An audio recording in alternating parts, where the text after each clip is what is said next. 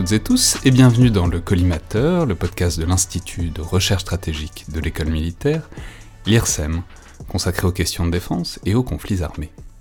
Je suis Alexandre Jublin et aujourd'hui pour parler de la lutte contre le terrorisme, des interventions armées occidentales qui s'en réclament et de ce que tout cela implique, j'ai aujourd'hui le plaisir de recevoir Mathias Delory, chargé de recherche CNRS au centre Marc Bloch de Berlin, chercheur associé aussi au centre Émile Durkheim de Sciences Po Bordeaux, auteur euh, d'un livre sorti aux éditions Amsterdam, Ce que vaut une vie, théorie de la violence libérale. Donc bonjour, bienvenue dans le collimateur. Bonjour Alexandre Jublin.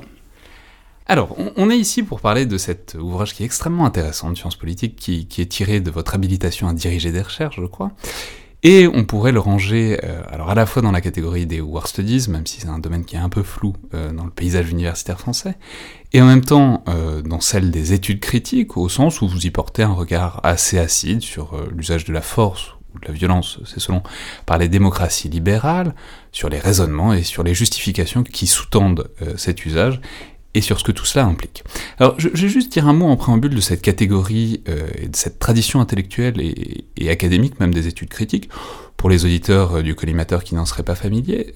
Simplement parce que je, voudrais éviter en fait qu'on vous fasse un mauvais procès ou qu'il y ait des mauvaises euh, critiques, disons, parce qu'on va voir au cours de la discussion que vous déconstruisez même vous attaquez très fortement euh, ces doctrines et, ces justifications de l'usage de la force, notamment militaire, euh, par les puissances occidentales, ce que vous appelez les régimes libéraux. On, aura l'occasion de revenir sur cette catégorie. Et euh, je, pense qu'en écoutant la discussion, certains auditeurs pourraient avoir une réaction un peu réflexe, qui peut aussi parfois me passer par la tête en, en lisant certaines études comme ça, qui serait de dire, bon bah, ils critiquent beaucoup, euh, mais qu'est-ce qu'il propose à la place? Il faut bien faire quelque chose, il pourrait être plus constructif au lieu de, sonner la charge comme ça. Donc je, pense qu'il est important de préciser dès le départ que c'est pas le propos des études critiques, euh, de proposer des espèces d'alternatives de politique, de politique publique euh, qui soient directement applicables, au sens où l'universitaire, le chercheur critique n'est pas un décideur politique, c'est pas le même rôle. Et donc c'est pas ce qu'il faut chercher dans ce genre d'ouvrage, sorte de mode d'emploi alternatif euh, de politique étrangère, mais euh, c'est une critique qui permet d'interroger, de faire réfléchir et, de faire retour sur ce qu'on fait, sur de grands phénomènes politiques et de société, comme par exemple euh, la lutte contre terroristes, notamment à l'étranger, pour éventuellement, à terme, influencer et infléchir les orientations des décideurs politiques euh, et ou militaires. Bref, c'était une parenthèse et un préambule peut-être un peu long, mais je voulais éviter qu'on parte sur un contresens, parce que je pense que ça peut alimenter euh, un débat de qualité tout à fait productif pour tout le monde. Mais encore faut-il, alors d'une part, réfléchir ensemble et, pas s'ignorer, ce qui n'est pas toujours gagné dans ce domaine particulier, et par ailleurs, euh, savoir vraiment ce que chacun essaye de faire pour ne pas partir sur des incompréhensions mutuelles. Donc, une fois que tout ça est dit et posé, j'aurais aimé peut-être que vous nous expliquiez le, projet et le cadre euh, de cet ouvrage en nous dépliant peut-être ce sous-titre qui, peut avoir l'air un peu cryptique euh, au premier abord, Théorie euh, de la violence libérale. Alors qu'est-ce que vous entendez par là? Quel était, disons, l'angle de cette étude? D'abord, merci pour l'invitation. Avant de répondre à, votre question, peut-être juste une parenthèse sur les approches critiques. Je suis tout à fait d'accord avec la présentation que, que, vous en faites. Moi, je, pense que je formulerais euh, cependant les choses un peu différemment. Il, me semble qu'il y a deux attitudes intellectuelles intéressantes euh, du point de vue des sciences sociales. C'est euh, la distinction qu'un chercheur en relations internationales qui s'appelle Robert Cox faisait entre la problem solving theory et la critical theory, ce qui veut dire en, bon français les théories appliquées et les théories critiques. à mon avis, ce sont deux démarches également intéressantes. Euh, la première, elle consiste à répondre de manière intelligente à des questions que se pose le, pouvoir. Et la seconde consiste plutôt à interroger les questions que se pose le, pouvoir. Deux approches euh, complémentaires. Une illustration que donnait Robert Cox euh, à l'époque, c'était la question de l'économie verte ou du développement durable dans les années 80. C'était une question que se posaient pas les gouvernants euh, dans les années 80. Ce sont les approches critiques qui ont amené cette question. Euh, c'était une manière de décentrer le regard. Donc voilà. Donc on aura compris que c'est résolument dans la deuxième catégorie, donc la, théorie critique, c'est-à-dire moins interroger vraiment comment résoudre les problèmes, par exemple les apories ou les, les blocages, en l'occurrence des interventions militaires extérieures occidentales, que euh, de poser la question de pourquoi on les fait et de comment est-ce qu'on en vient à poser le problème comme ça, comment est-ce qu'on en vient à cette situation, disons. Voilà, c'est un ouvrage qui s'inscrit dans la perspective des approches critiques, effectivement. Je pose des questions qui ne sont pas des questions posées euh, par le discours euh, dominant. Il y a quelques éléments quand même en conclusion qui peuvent, à mon avis, avoir une application. Bien sûr, on y reviendra nécessairement. Et donc, cette théorie de la violence libérale, alors bon, théorie ça va, mais expliquez-nous, euh, on va peut-être plutôt déplier les deux autres termes qui sont violence et surtout libéral, parce que ça, ça, définit vraiment, disons, le, champ de, votre ouvrage. Ouais. Alors l'objet premier du livre, c'est la guerre contre le terrorisme, euh, en gros initiée par euh, les États-Unis en 2001 avec le soutien de leurs alliés. Et alors oui, violence libérale, c'est un petit peu un oxymore. moi, j'utilise le, terme libéral de deux manières. D'abord, d'une manière qu'on appelle parfois nominaliste. Nominaliste, ça veut dire qu'on est à l'écoute euh, des termes utilisés par les acteurs. Et donc je constate que dans les récits de justification de la guerre contre le terrorisme, euh, les partisans de cette guerre se présentent comme des libéraux. Ils expliquent que c'est une guerre contre les ennemis de la liberté, les ennemis de la vie, les ennemis de la démocratie. Euh, et donc je me propose de prendre au sérieux ce discours euh, qui consiste à se présenter soi-même comme un sujet libéral en guerre contre un ennemi de, la démocratie libérale. Et en même temps, j'utilise ce, terme libéral d'une manière aussi réaliste au sens, non pas des théories des relations internationales réalistes, mais au sens du réalisme philosophique, c'est que je constate que les registres de justification euh, de cette guerre euh, empruntent à une tradition libérale au sens politique du terme, qu'on peut faire remonter euh, à l'époque euh, moderne et, plus précisément aux théories du contrat social. Alors plutôt dans la version euh, Locke que Hobbes. En tout cas, ces théories, qui sont des récits hein, de fiction, des récits qui nous disent certainement peu de choses sur le processus réel de construction des États, mais qui nous disent beaucoup de choses sur la manière avec laquelle les libéraux pensent l'État. Les libéraux pensent l'État comme une solution au problème du crime une solution au problème du crime. C'est-à-dire, oui, c'est ça, on peut, vous y avez fait référence en disant que c'était un peu un oxymore, c'est-à-dire il y a cette idée, alors cette fiction, en tout cas cette idée dans la théorie libérale que le libéralisme et le côtoiement en tout cas de régimes libéraux, de sociétés libérales, permet, si ce n'est concrètement, en tout cas à terme, d'éliminer la guerre, d'éliminer le conflit, d'éliminer même euh, la violence. Or, le constat de départ que vous faites, et c'est à partir de là que tout se déploie en quelque sorte, c'est que, bah, en fait, concrètement, les démocraties qui se veulent libérales, alors ensuite qu'elles le soient ou pas, c'est une question dans laquelle on peut entrer, mais qui se déclarent libérales, en tout cas, sont beaucoup en guerre, notamment les États-Unis, mais pas que, et que euh, donc il faut bien faire un sort, ou en tout cas il faut bien entrer dans cette contradiction apparente de régimes qui se veulent pacifistes, mais de fait sont en guerre. Voilà. Euh, on peut peut-être euh, dire un mot des, grandes théories sur l'articulation du libéralisme et de la violence. Il semble qu'il y a deux grandes théories euh, antinomiques, et moi j'essaye de me tenir à distance de ces deux théories, ou plutôt de trouver une troisième voie.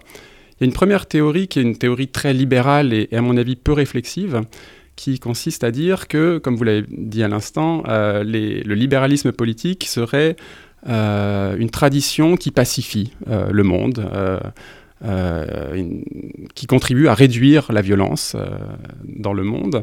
C'est une théorie qu'on retrouve en relations internationales euh, dans une sous-théorie qu'on appelle parfois la théorie de la paix démocratique, qui parle d'un constat qui est vrai sur le plan statistique, que les démocraties libérales se font pas ou très peu la guerre entre elles, et du coup... Mais je dis pas de démocratie libérale pour que juste on reste pas dans... Enfin, là on parle de, des États-Unis, de... Alors même si bon, on pourrait en discuter, mais de l'Angleterre, de la France, de, la plupart des pays européens, des, des pays qui se veulent comme des démocratie, dans un régime de liberté qui garantisse un certain nombre de droits aux citoyens.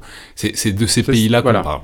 Oui, donc c'est une catégorie qui est discutée, parce qu'on peut toujours euh, dire que il y a plutôt un, panel de gris entre, euh, entre les dictatures et les démocraties libérales. Mais on peut aussi se mettre d'accord sur des indicateurs, euh, pluralisme politique, élections libres, etc. Et à ce moment-là, effectivement, les pays que vous avez cités sont plutôt classés du côté des démocraties libérales.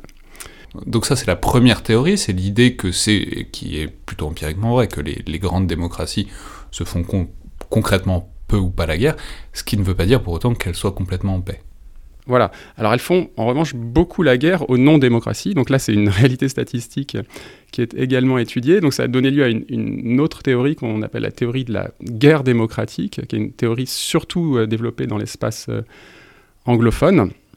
Euh, mais ce n'est pas exactement la deuxième théorie sur l'articulation violence-libéralisme dont je voulais parler. Je voulais parler plutôt de la théorie schmittienne. Donc, euh, Karl Schmitt, qui est un juriste, philosophe euh, allemand controversé parce qu'il a, été compagnon de route du nazisme, mais qui a néanmoins écrit des choses intéressantes et, et, en tout cas qui nourrissent une partie de la, de la théorie critique sur le rapport libéralisme et violence. Carl Schmitt nous dit exactement l'inverse euh, de la, théorie de la, paix démocratique. Carl Schmitt nous dit que les libéraux euh, ont tendance à, être violents, comme d'autres, mais surtout dans l'exercice de la violence, à se montrer plus inhumains euh, que d'autres traditions, comme par exemple traditions plus aristocratiques. Et l'argument de Carl Schmitt, c'est que les libéraux ont un horizon humaniste et cosmopolitique, et donc ils prétendent faire la guerre au nom de l'humanité. Et quand on prétend faire la guerre au nom de l'humanité, on a tendance à catégoriser l'ennemi comme un ennemi de l'humanité. Euh, et il y a des illustrations de ce mécanisme. L'illustration, à mon avis, euh, la plus évidente, c'est la notion de combattant illicite adoptée par le, président Bush en janvier 2002 pour euh, qualifier les combattants d'Al-Qaïda en Afghanistan une catégorie qui, en gros, euh, sort euh, ces combattants euh, de, des deux régimes juridiques qui, traditionnellement, peuvent accueillir des combattants ou ou criminels, à savoir le droit de la guerre euh, euh, régulier, donc qui donne un statut à l'ennemi, au combattant ennemi, et le droit domestique qui donne un statut aux criminels qui peuvent être jugés, euh, enfin qui doivent être jugés par une, un tribunal régulier. Donc, précisons simplement que vous n'êtes pas pour autant du point de vue, vous adoptez pas particulièrement le point de vue schmittien, c'est simplement on peut tempérer une théorie avec l'autre et donc en arriver à cette espèce de moyenne voie que vous essayez de trouver de comment caractériser cette violence euh, concrète des pays libéraux qui, a, qui existe, qui a certains côtés euh, qui, peuvent euh, donner, qui peuvent, en tout cas qui peuvent faire penser à la théorie schmittienne, sans pour autant y adhérer complètement. Voilà, donc moi je propose une troisième voie que j'emprunte à un philosophe qui s'appelle Walter Benjamin, dans un texte célèbre, souvent cité mais rarement lu, euh, Walter qui s'intitule Critique de la violence, Walter Benjamin constate que euh, les libéraux en fait ont un rapport ambivalent avec la violence. Euh, et moi je crois beaucoup en cette idée. Je pense que les libéraux conçoivent la violence comme un problème, et donc ils ont tendance à la catégoriser comme un crime et à réfléchir à des solutions politiques pour arrêter le crime. Euh, et en même temps, nous dit Walter Benjamin, les libéraux n'ont pas trouvé d'autres solutions en dernière instance, quand la diplomatie a échoué, quand le droit euh, n'est pas respecté, euh, que la violence pour arrêter la violence. Et donc les libéraux appellent en général cette violence qui arrête la violence criminelle, ils l'appellent plutôt la force. Et tout le, le sujet de mon livre, c'est de réfléchir sur cette notion de force et sur les effets qu'elle peut produire en termes d'euphémisation de la violence que j'appelle libérale. Alors, non seulement d'euphémisation de la violence, mais euh, aussi la question corollaire que vous étudiez beaucoup et qui va vraiment avec, c'est la question de la représentation qu'on se fait de l'ennemi. Puisque pour euh, euphémiser la violence, c'est-à-dire pour la réduire, pour ne pas la regarder directement en face. C'est important de ne pas regarder directement en face euh, les personnes sur qui elle s'exerce. Et donc c'est vraiment très important cette idée, cette ambition de poser cette question de la représentation, de la représentation qu'on est obligé de se faire pour euh, pouvoir ensuite euh, s'autoriser tout ce que ça implique de traiter un, un ennemi comme tel. Simplement, la, question, euh, juste pour rester un peu plus sur le mot libéral, donc là, on, a vraiment l'idée qu'il s'agit d'une tradition philosophique qui aussi mm. euh, qui se voit dans un certain nombre de régimes politiques. Mais vous étudiez, vous êtes politiste, vous étudiez des pays euh, concrets, réels, qui ont des idées, mais qui, qui, qui agissent géopolitiquement. Qui est-ce que vous mettez derrière ce label? Quels sont les pays, disons, que vous étudiez à ce titre, qui sont engagés, donc on l'a compris, dans la lutte contre moi, je me suis intéressé à la guerre contre le terrorisme initiée par les États-Unis euh, en 2001, même si on pourrait dire qu'elle a commencé dans, les années 1990, mais en 2001, il y a, clairement une accélération. Euh, et donc, c'est une, coalition finalement à géométrie variable. Si on prend l'exemple de la France, la France a participé à, la guerre euh, en Afghanistan, à, peu près toutes les opérations dirigée par les États-Unis, à une exception hyper importante, euh, la guerre d'Irak entre 2003 et 2014. exception hyper importante parce que cette guerre d'Irak a causé bah, plus de dégâts peut-être que, que beaucoup d'autres opérations. donc moi je m'intéresse à ce que j'appelle ici les pays de l'espace euro-atlantique. En gros c'est l'Europe et l'Amérique du Nord à géométrie variable, encore une fois, en fonction des opérations. Et sachant qu'il y a des alliés périphériques euh, qui ne sont pas toujours libéraux d'ailleurs, par exemple l'Arabie saoudite, le, Qatar. Euh, Israël est aussi un allié sans être exactement euh, dans l'espace euro-atlantique. Voilà les pays sur lesquels j'ai voulu travailler. L'Australie aussi. Enfin, c'est là que bon, Euro-Atlantique est un peu problématique parce que l'Australie est, un allié euh, hmm. direct de cet ensemble stratégique, sans être évidemment dans. Mais disons qu'il y a une institution qui donne un petit peu de chair à cet espace. Elle s'appelle l'Organisation du traité de l'Atlantique Nord. Euh, euh, et, voilà un petit peu le, le, cœur, même si le, noyau c'est Washington. Oui, mais alors c'est intéressant. Alors, c'est-à-dire, une des questions qui se pose derrière ça, et pour commencer peut-être à vous pousser un petit peu là-dessus, c'est l'unité, ou du moins la continuité, mm. du coup, que vous posez derrière le mot libéral, au sens où beaucoup de ce que vous prenez en compte, vous l'avez dit, concerne euh, donc beaucoup de la politique américaine post-11 septembre, et notamment, on en reparlera, mais il y a tout un volet, un pilier vraiment de, votre enquête qui est sur les, sur les politiques d'interrogatoire, voire de torture euh, américaine, et là, du coup, ça pose, ça pose des questions sur le fait que vous étudiez un groupe unifié, parce que même s'il y a des similarités sur certains volets de l'action militaire, même s'il y a des alliances géostratégiques qui sont objectives, il y a aussi certaines choses qui sont très propres à un contexte politique et idéologique états-unien, qui euh, n'engagent pas forcément l'ensemble de ce bloc libéral que vous, vous identifiez, et qui, du coup, est forcément aussi un peu pris quand même par capillarité dans, la critique que vous faites des actions contre-terroristes américaines. Vous avez raison. Euh, j'ai choisi, c'est un choix qui peut se discuter, euh, mais j'ai choisi d'essayer de donner une image euh, globale de cette guerre. Plutôt que de m'intéresser à toutes les différences, à toutes les spécificités. Je pense qu'il y aurait un autre livre à écrire, ou peut-être existe-t-il, sur une approche française de la guerre contre le terrorisme qui serait différente de l'approche états-unienne je suis 100% d'accord avec cette objection. Simplement, ce sont des choix, euh, des choix de connaissances. Hein. Et je pense qu'il est aussi intéressant de se donner euh, euh, une, représentation de ce qu'il y a de commun, finalement, au-delà des différences entre tous ces pays qui, vous avez raison, sont différents, ont des traditions différentes, et même en termes d'actions de, guerrières concrètes, des règles d'engagement différentes. et donc, pour comprendre ce qu'il y a de commun, moi j'ai choisi de regarder deux cas, a priori hyper différents. Euh, donc les deux cas que j'ai regardés, c'est la politique d'interrogatoire renforcée euh, mise en place par les États-Unis en 2002, donc que d'autres appellent torture, euh, y compris le Sénat états-unien aujourd'hui. D'un côté, donc on est dans un moment paroxystique en 2002-2003, donc après, après le 11 septembre. et puis par ailleurs, dans la torture, il y a un, rapport au corps entre entre les bourreaux et les victimes, si l'on veut, qui est... Euh, ils sont, concrètement, les victimes sont dans les mains des, bourreaux. Par ailleurs, c'est un cas où on a, euh, a priori, en tant que sujet libéraux, et je m'inclus moi-même dans cette catégorie, un, rejet quasi viscéral, moralement, par rapport à ce type de pratique. Et de l'autre, euh, je me suis intéressé aux aviateurs français, euh, j'ai fait des entretiens avec des aviateurs français, euh, surtout en 2012-2013, mais également euh, au cours des années qui ont suivi, qui ont participé à des opérations contre-terroristes en Afghanistan et un petit peu au Mali.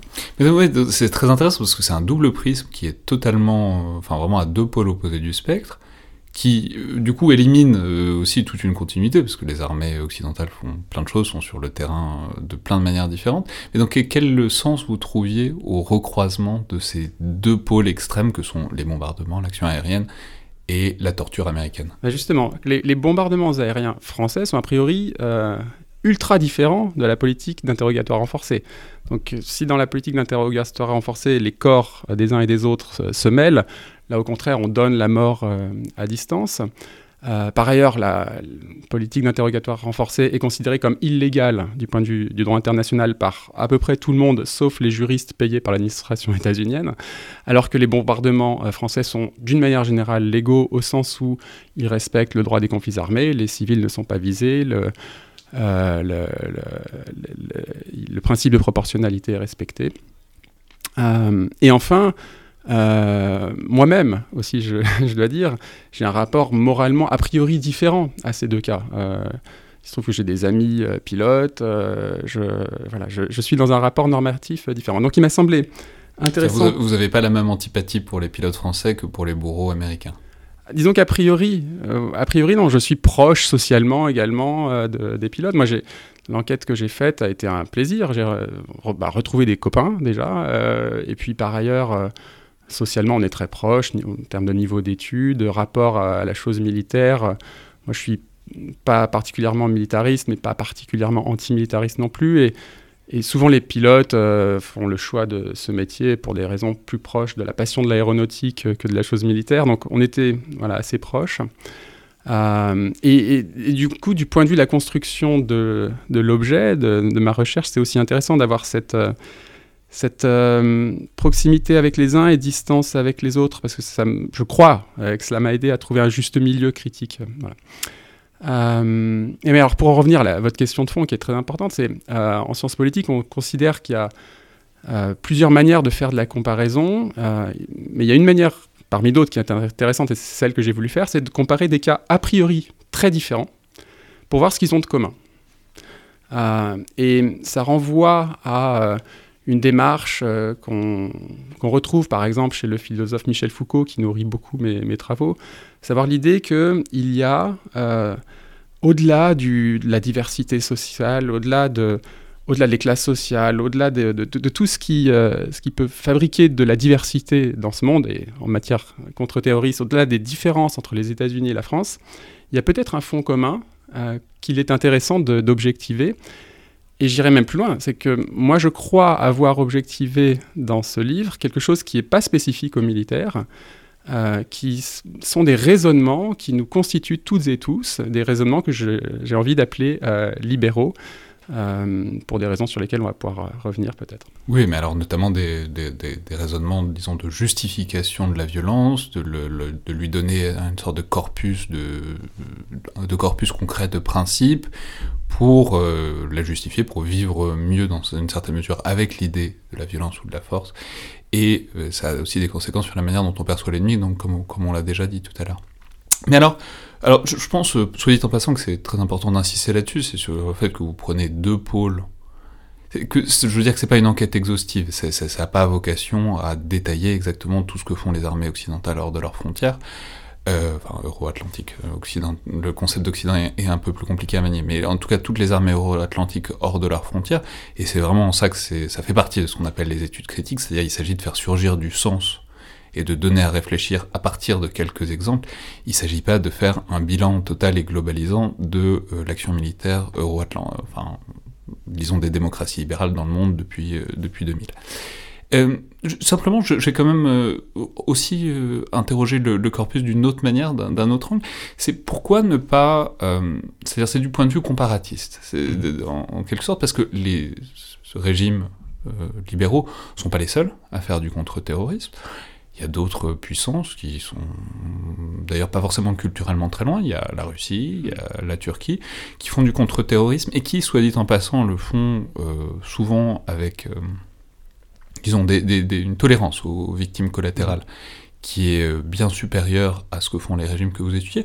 Donc, en quelque sorte, pourquoi, euh, pourquoi ne pas les inclure, ou en tout cas les, les, introduire dans la réflexion, au sens où, bah, du coup, on a l'impression que ce que vous identifiez, c'est une particularité vraiment euh, occidentale et libérale absolue, alors qu'il bon, y, a des, choses similaires qui sont ailleurs dans le monde, disons. Oui, alors elles sont similaires, mais à mon avis, elles sont aussi différentes, pour la raison que vous avez indiquée. Euh, en sciences politiques, on parle parfois d'une manière libérale de faire la guerre. C'est un petit peu ce dont je parle dans mon livre. Hein. Une manière libérale de faire la guerre, c'est-à-dire que euh, les démocraties libérales font la guerre de plusieurs manières, et il y a toute une critique de la guerre contre le terrorisme qui insiste sur les pratiques illibérales des démocraties libérales. Donc, euh, autrement dit, les, les, frappes de drones illégales, les assassinats ciblés, euh, des massacres ou des complicités de massacres euh, qui peuvent être euh, commises. C'est-à-dire en quoi les armées libérales dérogent à leurs principes Voilà, donc il y a toute une littérature là-dessus, qui est une littérature plutôt d'inspiration schmittienne, qui est une littérature qu'on retrouve aussi dans de nombreux essais. par ailleurs, des militants anti-impérialistes reprennent à leur compte cette idée. Donc il y aurait une manière illibérale de faire la guerre que les démocraties libérales utiliseraient parfois. Et je pense que dans cette caractérisation de la guerre contre le terrorisme, il y a un petit peu, on a vu le souvenir des guerres coloniales. Euh, peut-être euh, que, vos auditeurs connaissent la, notion d'ennemi complémentaire chez Germaine Tillon. Germaine Tillon, pendant la, guerre d'indépendance algérienne, disait en gros que euh, il y avait du terrorisme d'un côté et de la répression qui ressemblait beaucoup au terrorisme de l'autre. Donc il y a un petit peu cette image que euh, bah, les terroristes, ce seraient nous, euh, nous les, euh, les, guerriers du contre-terrorisme. C'est-à-dire que pour combattre le terrorisme, il faudrait s'autoriser le même genre de choses que s'autorisent les terroristes, et, et qu'en cela, les armées libérales deviendraient illibérales. Exactement, donc d'où l'insistance sur les assassinats ciblés, sur les, les, formes les plus paroxystiques de la torture, etc. Et moi, ce que je veux dire dans mon livre, c'est que, bon, certes, ça existe, euh, c'est une partie de la guerre euh, contre le terrorisme menée par les démocraties libérales, mais il y a une autre partie, qui est cette manière libérale de faire la guerre, qui est respectueuse concrètement du, droit des conflits armés, au sens où les, euh, les civils ne sont pas visés, et où la violence est proportionnelle à l'effet militaire recherché. et mon argument, c'est que cette violence-là, elle est souvent appelée force, et donc euphémisée, et elle passe sous les radars de la critique. Euh, et donc moi j'ai voulu euh, lui redonner son nom de violence, non pas pour la condamner moralement, parce que la condamnation morale de la violence n'a pas d'intérêt euh, particulier, mais parce que je pense qu'il est important de ne pas euphémiser sa violence pour, pour savoir, pour mieux évaluer sa justesse ou pas. Petite parenthèse, puisqu'on est à, l'école militaire, moi, je, pense que les procédés d'euphémisation de la violence sont beaucoup plus forts dans le monde civil que dans le monde militaire, par ailleurs. Hein. les pilotes que j'ai interviewés euh, sont en général assez conscients de, ce qu'ils font. Hein.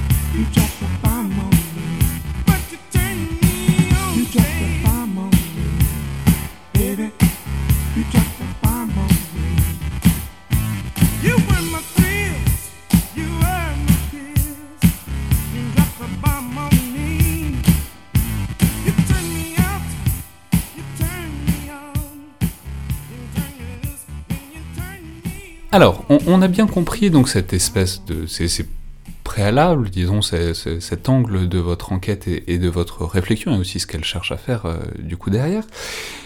Mais si on entre un peu dans, le concret, et sur cette donc violence libérale, cette violence en tout cas de, ces pays qui se veulent des démocraties libérales, d'abord peut-être repartons du préalable et de cette idée de terrorisme, de lutte contre le terrorisme. C'est-à-dire, quelle place est-ce que vous donnez euh, à la justification par le terrorisme de ces actions occidentales. C'est-à-dire comment est-ce que tout ce qui se déploie depuis 2001, et évidemment dans l'éventail de ce que vous, étudiez, qui n'est pas tout, euh, comment est-ce que tout ça se fonde rhétoriquement, intellectuellement, sur la justification par les attaques terroristes? Euh, moi, je dirais qu'il y a un problème dans le récit de la guerre contre le terrorisme qui est lié à l'ambiguïté du terme terrorisme. bon, je pense que vos auditeurs sont familiers avec la critique du concept de, terrorisme. Les, terroristes des uns sont les, combattants de la liberté des autres. Donc, c'est un, concept qui est très difficile à manier euh, du point de vue des sciences sociales. Néanmoins, il y a quand même une. alors, on va, juste, on va faire une parenthèse en disant qu'il y a le truc par les effets de. Euh, bah, voilà, terroristes, c'est ceux qui essayent de terroriser une population par une action ciblée. Mais vous remarquez dans le livre, et vous n'êtes pas le premier à le faire, que bah, en fait, c'est aussi ce qui correspond à un certain nombre de doctrines militaires, y compris par des armées occidentales, enfin, la, théorie, du choc et de l'effroi, même les théories de bombardement stratégique. Enfin, l'idée qu'il euh, s'agisse d'impressionner et de terrifier une population à partir d'une action euh, violente, plus localisée, elle n'est pas en soi discriminante parce qu'elle peut exister dans plein, enfin, elle peut être mise en œuvre par plein d'acteurs, y compris des acteurs qu'on n'a pas envie ou qu'on ne qualifie pas, disons, habituellement de terroristes. Tout à fait. Euh, alors, les bombardements stratégiques sont, si on reprend cette définition du terrorisme, à savoir viser des civils pour générer des sentiments de terreur, sont probablement l'action la plus terroriste de l'histoire de l'humanité. Euh, un rapport de l'armée états-unienne de 1947 qualifiait encore ces bombardements euh, de bombardements de terreur. Mais alors cette technique guerrière, elle est de moins en moins, voire plus du tout utilisée par les armées de l'espace euro-atlantique. Euh, même s'il y a quelques réminiscences, comme ce qui ressemble plus, ce serait la théorie du choc et de l'effroi, effectivement, mais c'est devenu, euh, c'est devenu très rare, très rare pour des raisons à la fois euh, morales et puis aussi stratégiques. C'est que c'est pas intéressant euh, d'un point de vue euh, contre-insurrectionnel, euh, donc dans le contexte de la guerre contre le terrorisme, de, viser des civils. Enfin, c'est même absurde, ce serait contre-productif. Donc, bon, le, terme terrorisme pose plein de problèmes. Il y a quand même une définition qui s'est imposée dans l'espace euro-atlantique. C'est en gros les actions de ce type, donc qui visent les, les civils, pour provoquer des sentiments de terreur, perpétrés par des groupes non étatiques ce qui introduit un cadrage énorme. Hein, mais voilà. Donc ça fait entrer euh, dans cette catégorie la plupart des attentats euh, perpétrés par Al-Qaïda, par l'organisation État islamique, etc. Donc le récit de la guerre contre le terrorisme nous dit que on va euh, utiliser l'instrument guerrier pour lutter contre ce problème qu'on appelle terrorisme, donc en gros les attentats contre les civils. Et à mon avis, le problème de ce récit, c'est qu'il est basé sur une ambiguïté. Et l'ambiguïté est la suivante c'est qu'il euh, y a deux manières de concevoir euh, la sécurité, de manière qui me, semble logique toutes les deux.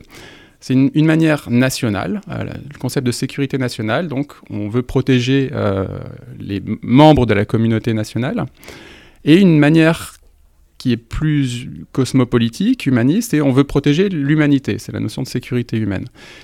Et Donc pourquoi est-ce qu'on combat les terroristes? Est-ce que c'est parce qu'ils nous ont attaqués, nous, démocratie occidentale, ou est-ce que c'est parce que ce sont des acteurs fondamentalement mauvais qui euh, touchent, y compris et premièrement les pays où ils sont implantés, parce qu'on peut rappeler que l'immense majorité des victimes euh, de terrorisme le sont évidemment hors des pays occidentaux, le sont dans les pays où généralement les, occidentaux finissent par intervenir, parce que c'est les pays où ces organisations terroristes-là, terroristes, on a compris que c'était compliqué, mais mmh. voilà, sont implantées. Tout à fait. Euh, et donc, le problème dans le récit de la guerre contre le terrorisme, c'est que ces deux registres sont toujours mélangés. Euh, et moi, je plaide, c'est un peu une euh, des, propositions pratiques que je fais malgré ma démarche critique. moi, je plaide pour une séparation de ces deux registres. et je pense que c'est intéressant de séparer ces deux registres parce que si le but, c'est de protéger les membres de la communauté nationale des attentats, la guerre est un instrument absurde. Euh, et contre-productif. Et ça, on, peut le montrer euh, très facilement. Il y a énormément d'études statistiques qui ont été réalisées. Euh, par exemple, un chercheur qui s'appelle Alex Braithwaite a calculé sur la base de 12 000 incidents terroristes dans le monde depuis les années 60 qu'un pays qui intervient militairement a 55 fois plus de risques de prendre un attentat en retour qu'un pays qui n'intervient pas. Alors, certes, Corrélation. mentionné, il faut que je. Alors d'abord, corrélation n'est pas causalité. Il faut, que je mentionne que ce sont des études et des bases de données qui sont quand même assez discutées. D'une part, parce que faire des études statistiques avec des gros nombres sur des attaques terroristes, ça pose des questions, c'est pas évident que ce soit la meilleure manière d'aborder la chose. Bon, et par ailleurs, parce que corrélation n'est pas causalité, etc. Mais ouais. Bah, ce sont des, bases de données problématiques, mais à mon avis, elles sont aussi problématiques que la définition euh, du terrorisme qui, qui domine dans l'espace euro-atlantique. En fait, elles reprennent la définition euh, qui est dans l'espace euro-atlantique. Ce, que je veux dire, c'est que je voulais simplement mentionner que c'est discuté et que euh, vous, reprenez ces conclusions-là, ce qui est, ce qui est parfaitement logique à l'intérieur de votre argumentation, mais que c'est pas non plus complètement consensuel parmi les chercheurs sur la question. Bon, alors disons que si vos auditeurs veulent se faire une idée de ce débat, ils peuvent euh, regarder une controverse qui. Euh, c'est à ça que je faisais référence. Qui s'est déroulée dans le, dans le Nouvel Observateur, euh, et peut-être vous pourrez mettre des liens. On, on, mettra tout à fait les liens, parce que c'est une controverse qui est intéressante, c'est une controverse qui est par ailleurs bonne, parce que c'est aussi un moyen de pénétrer dans ce débat-là assez, de manière assez intéressante que de voir comment des chercheurs qui travaillent sur des objets, disons, proches, peuvent envisager la chose et cette corrélation, cette causalité, donc, euh, de manière euh, différente. Mm. Voilà. Restons-en là. Mais, mais, mais, donc, c'est très intéressant, cette, voilà, cette idée que Bon, si, en, tout cas, et il y, y, a autre chose qui est en tout cas plus objective, qui est que, d'une certaine manière, les interventions militaires occidentales à l'extérieur font plus de victimes euh, dans l'absolu que euh, l'action terroriste initiale elle-même. Si on prend un point de vue parfaitement quantitatif, c'est vrai que bah, l'action armée extérieure de ce que vous appelez les démocraties, enfin de, de, de ces armées libérales, voilà, fait à plus de conséquences à tous les niveaux euh, imaginables que euh, l'attaque originale, disons. Ouais, mais pour reprendre le, fil de mon raisonnement, donc mon analyse qui est partagée par d'autres euh, spécialistes et discutée par d'autres collègues, c'est qu'effectivement, ces, ces, interventions militaires sont contre-productives si le but c'est de prévenir des attentats contre des membres de la communauté nationale. C'est une idée qu'on retrouve aussi dans le champ militaire. Hein. Le, président des États-Unis reçoit chaque année euh, sur son bureau un document qui s'appelle le National Intelligence Estimate, qui est une synthèse des services de renseignement états-uniens. En, 2005, ce National Intelligence Estimate expliquait que euh, les interventions états-uniennes en Afghanistan et en Irak avaient provoqué des vocations euh, euh, terroriste. Donc c'est pas une idée seulement produite par euh, le champ académique. Non, non mais c'est vrai que c'est par ailleurs, c'est les apories des interventions militaires, qu'il y, y, a toujours le risque, et c'est ce qu'on a vu particulièrement en Irak, il y a toujours le risque de déstabiliser une société, de provoquer euh, la misère, du chaos, etc. Ce dont on sait, c'est pas, pas controversé du tout, de dire que ça, ça, ça provoque généralement des, des ferments terroristes. Et l'exemple de l'État islamique est probablement le plus parlant euh, de ce point de vue-là, au sens où il a grandi sur le chaos de, l'Irak post-2003. Voilà. Et alors après, il y a un deuxième raisonnement, qui est le raisonnement de la sécurité humaine, qui consiste à dire on intervient euh, au Mali, on intervient euh, en Irak ou en Syrie ou en Afghanistan, non pas pour prévenir des attentats chez nous, mais pour venir en aide aux populations opprimées par ces terroristes. Alors, moi, ce, raisonnement, je le trouve logique. Euh, je n'ai pas d'objection logique par rapport à ce raisonnement. Donc, l'argument humanitaire C'est l'argument humanitaire. Moi, je, pense que cet argument est logique, fondamentalement. Euh, en fait, c'est le raisonnement du moindre mal. Euh, raisonnement du moindre mal qui consiste à dire, bon, certes, quand on intervient militairement dans un pays, on fait un peu de mal, au minimum un, peu, parce que on fait jamais la guerre sans tuer des personnes innocentes. Euh, mais on estime que ce mal est, un moindre mal par rapport au mal qu'on permet d'arrêter euh, des massacres, voire un génocide. Euh, donc moi je trouve ce raisonnement logique, mais je propose de le séparer de l'autre raisonnement pour pouvoir faire une, avoir une réflexion stratégique authentique, pour qu'il y ait réflexion stratégique, il faut se mettre d'accord sur les objectifs. Et je souhaite mettre en garde par rapport à des biais cognitifs qui sont souvent à l'œuvre dans ce raisonnement du moindre mal, les deux biais cognitifs principaux sont l'hyperbolisation du mal qu'on veut éviter, c'est-à-dire se représenter le, mal qu'on veut arrêter comme plus grand qu'il n'est. Euh, et l'autre biais cognitif, c'est d'euphémiser sa propre violence et donc de ne pas se rendre compte que le mal qu'on fait est parfois plus grand que le mal qu'on veut arrêter. Bien sûr, et on y reviendra parce que c'est très important dans ce que vous identifiez, c'est un des piliers de la justification, euh, disons, libérale de l'usage de la violence, c'est de dire qu'on évite un moindre mal, il y, en a d'autres. Mais le, simplement pour rester là-dessus, on peut dire que c'est ce que vous relevez, ce qui est intéressant, c'est que c'est moins confortable euh, d'un point de vue argumentaire, ce deuxième pilier, l'idée qu'on va faire la guerre pour sauver euh, ces peuples, etc. Notamment pour une raison, c'est que vous remarquez quelque part que en fait toute guerre est toujours présentée par tout le monde, par chacun des camps comme défensive. C'est très difficile de, d'assumer le fait qu'on va provoquer un conflit. Et donc, en ce sens-là, le premier pilier, c'est-à-dire l'idée qu'on défend notre communauté nationale qui est attaquée, est beaucoup plus facile pour euh, justifier une guerre que de dire bah, simplement on va aider des gens chez eux. Oui. Et alors cette idée selon laquelle toutes les guerres sont défensives est une idée assez fascinante, mais profondément vraie. Je parle sous votre contrôle, vous êtes historien, il me semble que l'exemple le plus fascinant, c'est la Première Guerre mondiale. Euh, qui, est, qui, était une guerre défensive de tous les côtés. Euh, une, enfin, une guerre défensive avec euh, des, réactions qui, elles, deviennent vraies, donc qui peuvent provoquer des contre-réactions. C'est le principe de, de, la, de, la, montée progressive de la violence. C'est l'idée que on monte d'un cran dans la violence parce que face à une attaque perçue, en tout cas, ennemie. Quoi. Tout à fait. Donc, une idée qui a été un petit peu travaillée par Clausewitz, et après Clausewitz par un anthropologue qui s'appelle René Girard, et qui qui a une formule intéressante à ce propos. donc, il nous explique que toutes les guerres sont toujours perçues comme défensives par, par les belligérants. Et Girard nous dit aussi que il ne sert à rien de condamner moralement la violence, parce que c'est bien parce que tout un chacun est contre la violence d'un point de vue moral qu'il est prêt à faire la guerre pour arrêter la violence de l'autre. Voilà, c'est une autre manière de le dire.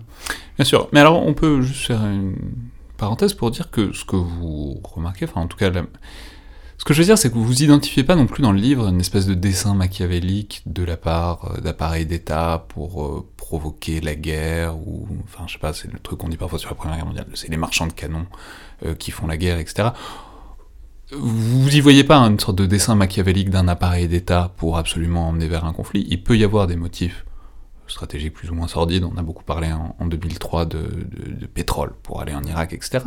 Mais ce que vous vous identifiez, c'est que c'est un truc beaucoup plus diffus, beaucoup plus propre à l'idéologie politique qui sous-tend, enfin qui même qui tient toutes les démocraties libérales, que c'est pas voilà c'est pas de la manipulation euh, de la part euh, c'est pas de la manipulation de la propagande, c'est un truc qui est inhérent à à la fois aux idéaux et aux manières de fonctionner des démocraties mmh. libérales.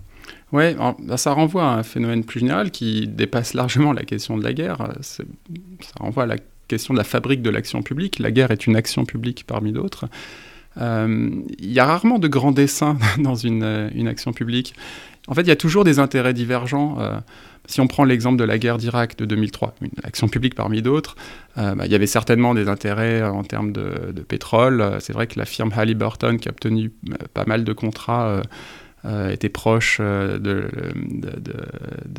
du, gouvernement états-unien à l'époque. Même chose pour la firme Bechtel, une firme d'ingénierie qui a eu plein de contrats euh, pour la reconstruction de l'Irak. Euh, on peut aussi imaginer que le président Bush avait son propre agenda en termes de, peut-être de prestige ou euh, des signaux à envoyer à son opinion publique après le 11 septembre, deux ans après le 11 septembre. Bref, une action publique met toujours en branle différents intérêts. Et ces différents intérêts peuvent converger vers un récit de justification qui en l'occurrence c'est le récit de la guerre contre le terrorisme, et qui est à mon avis un récit qui convient de prendre au sérieux. Euh, il y a une formule qu'on utilise parfois euh, en référence à un, historien que vous connaissez mieux que moi, Paul Venn. Euh, l'expression de Paul Venn, c'est les Grecs croyaient-ils en leur mythe En sciences politiques, on utilise cette formule pour parler des mythes d'action publique et dire que les mythes d'action publique, comme le récit de la guerre contre le terrorisme, et certes un, récit euh, qui n'engage pas des croyances du même type que la croyance dans la gravitation ou, euh, des croyances de, ce type, euh, basées sur des convictions scientifiques, mais néanmoins une forme d'adhésion à ces idées. Alors pourquoi il y a une adhésion à, ces idées? C'est-à-dire, c'est la différence entre une, analyse euh, d'une action publique, une analyse politique, et une théorie du complot. C'est-à-dire, c'est pas, euh, voilà, c'est pas euh, des gens qui se réunissent dans un sous-sol pour euh, manipuler euh, la société mondiale, etc. C'est simplement, bah voilà, il y a des intérêts qui convergent, qui parfois l'emportent, parfois l'emportent pas. Euh, d'ailleurs, on fait jamais l'histoire des groupes d'intérêt qui ne réussissent pas. Mhm. C'est une autre question. Et donc, c'est voilà, c'est euh, il faut pas le penser comme euh, une machination sordide qui réussirait. Il y a peut-être un peu de ça dans l'intention de certains acteurs, mais en tout cas, c'est pas ça qui fait que ça emporte le morceau. Ce qui emporte le morceau, c'est le fait que ça s'inscrit dans une manière de penser plus générale, et c'est en cohérence, disons, avec une manière de fonctionner qu'ont les sociétés libérales, dont il n'y a pas un acteur qui l'influence décisivement, quoi. Non, il y a, bon, les sciences sociales ne voient pas de complot, enfin elles n'en trouvent pas. Euh, et euh, effectivement, donc des intérêts divergents qui sont amenés à travailler ensemble et qui se racontent une histoire. Et donc c'est cette histoire que je, que je prends au sérieux dans ce livre parce que c'est une histoire, euh, on va peut-être y revenir, qui ne se joue pas seulement au niveau des discours de justification des guerres, mais qu'on retrouve dans les pratiques guerrières, les routines, les technologies militaires même qui sont, qui sont utilisées. Mais alors, du coup, commençons peut-être par nous attarder là-dessus, sur euh, cette justification interne, donc ces mécanismes de justification de la violence libérale tels que vous les identifiez. Après, on parlera des biais, enfin en tout cas de, la manière dont elle fonctionne qui est, plus discutable. Mais en tout cas, la justification explicite euh, de cette violence libérale, vous la, vous, vous l'analysez autour de trois grands pôles euh, que je vais vous laisser déployer, qui sont la licéité, la maîtrise et la proportionnalité. Donc expliquez-nous ça, c'est-à-dire comment est-ce que comment est-ce que les sociétés ou les armées libérales se racontent l'histoire de leur de la justification de leur propre violence? Hmm. Alors les trois principes de la violence libérale que j'identifie dans ce dans ce livre sont euh, le principe de non-intentionnalité, l'idée selon laquelle une violence est plus légitime si elle est non intentionnelle ou moins intentionnelle, le principe de maîtrise, euh, l'idée selon laquelle on n'est pas l'auteur d'une violence totale, contrairement aux terroristes qui euh, essayent de faire le plus possible de dégâts avec leurs souvent faibles moyens, et le principe de licéité, euh, il faut bien voir que les deux premiers principes, en fait, sont en gros les deux principes du droit des conflits armés. Donc, on ne vise pas les civils et la violence est proportionnelle à l'effet militaire recherché. Du coup, le troisième principe est finalement un corollaire des deux premiers. C'est-à-dire, puisqu'on respecte ces deux choses-là, la violence est licite, la violence est autorisée, puisqu'on a respecté les deux piliers essentiels. Quoi. Voilà. Mais alors, une fois qu'on a dit cela, il faut aussi admettre qu'il euh, y a beaucoup d'interprétations dans cette histoire. Euh, par exemple, je pense que depuis notre position euh, française, la politique d'interrogatoire renforcé des États-Unis nous apparaît comme euh, illégale. et c'est une euphémisation en soi.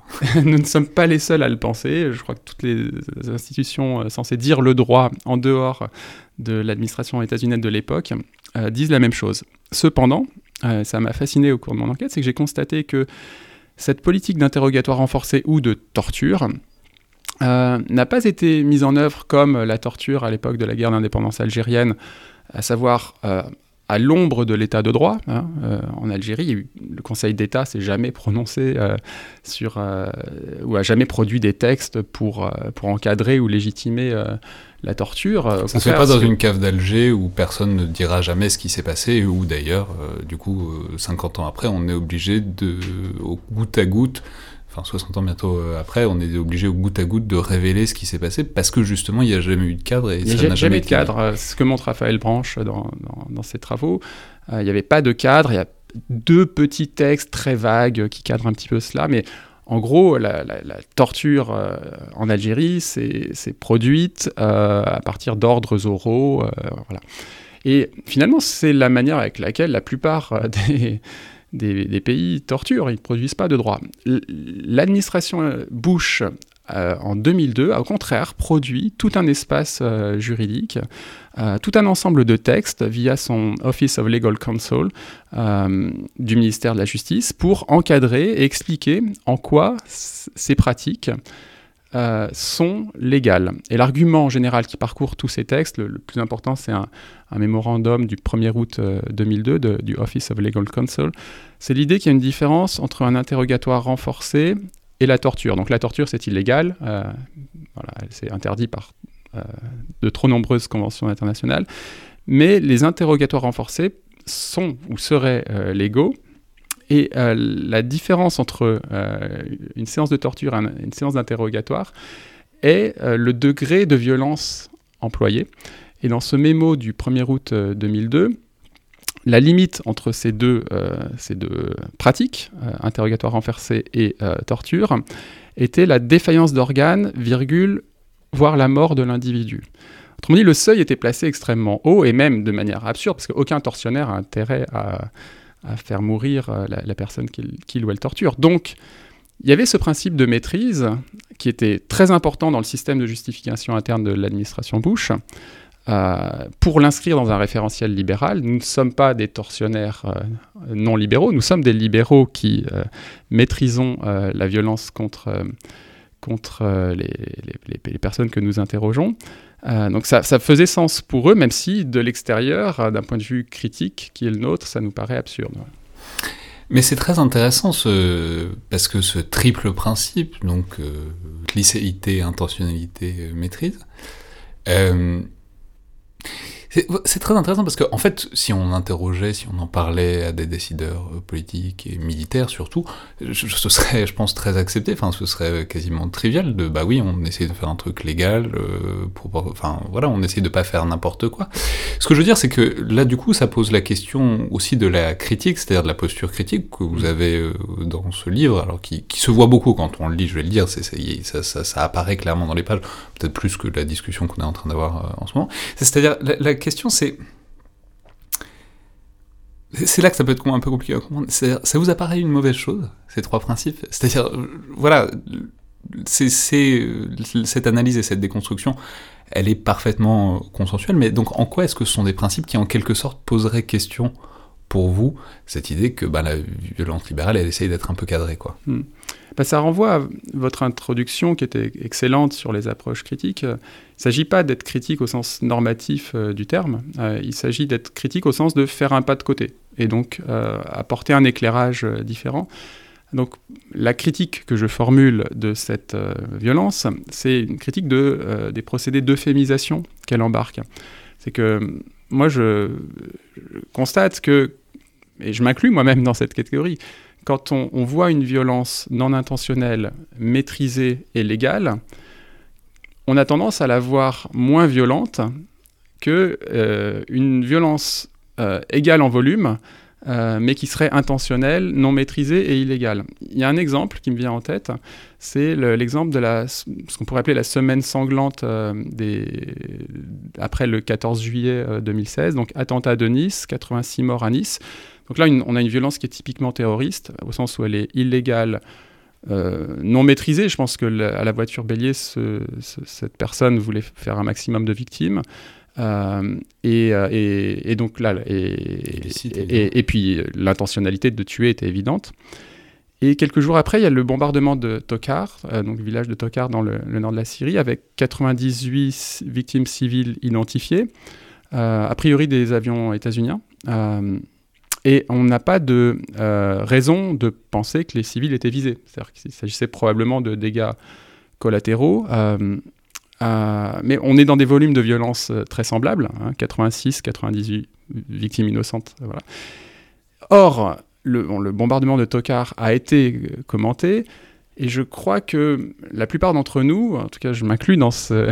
je vous, pouvez m'inclure aussi tout à fait. Voilà, je, je pense que la plupart d'entre nous euh, avons vécu avec horreur les attentats de Nice, avons entendu parler de l'attentat de Tokar et avons pas du tout les mêmes réactions par rapport à ces De l'attaque de Tokar. Oui, pardon, euh, de l'attaque. Euh. C'est un plus intéressant. Mais oui, avons pas, notamment en termes de personnification des, des victimes civiles, etc. Voilà. Et, et, juste pour finir, euh, mon argument c'est que c'est probablement pas lié au fait que, en tant que Français, nous sommes plus proches des victimes de Nice que des victimes syriennes. Je pense qu'il y a bien sûr cet élément, hein, ça c'est incontestable. Mais je crois qu'il y a aussi quelque chose qui est de l'ordre de euh, notre rapport à la violence, comment la violence est perpétrée. Et euh, les violences libérales, c'est-à-dire celles qui respectent ces trois principes, nous apparaissent comme moins violentes, même si euh, parfois, objectivement, elles font autant de morts que le terrorisme. Ouais, et je vais dire que c'est un élément tout à fait central de votre ouvrage, et vraiment, c'est l'idée de faire un pas de côté et de justement de, mettre un peu euh, en perspective ces actions militaires en remarquant que, je, vous cite, en remarquant que pour une victime, en fait, la justification d'une action guerrière a pas d'importance en soi, et, je vous cite, concrètement, les familles des dégâts collatéraux, euh, entre guillemets, ne sont pas moins endeuillées que celles des attentats. Et c'est très vrai, c'est l'idée que alors ça veut pas dire pour autant, et on a bien compris qu'il faut pas justifier, et il faut pas réfléchir sur sa violence, sur pourquoi on l'a fait, etc. Il peut y avoir des très bonnes raisons, mais simplement il faut voir qu'une victime collatérale est tout à fait une victime civile aussi, et même s'il peut y avoir une raison surplombante plus large, ça implique quand même de regarder tout à fait en face euh, la victime dans le dégât est littéralement dans la chair, euh, en l'occurrence.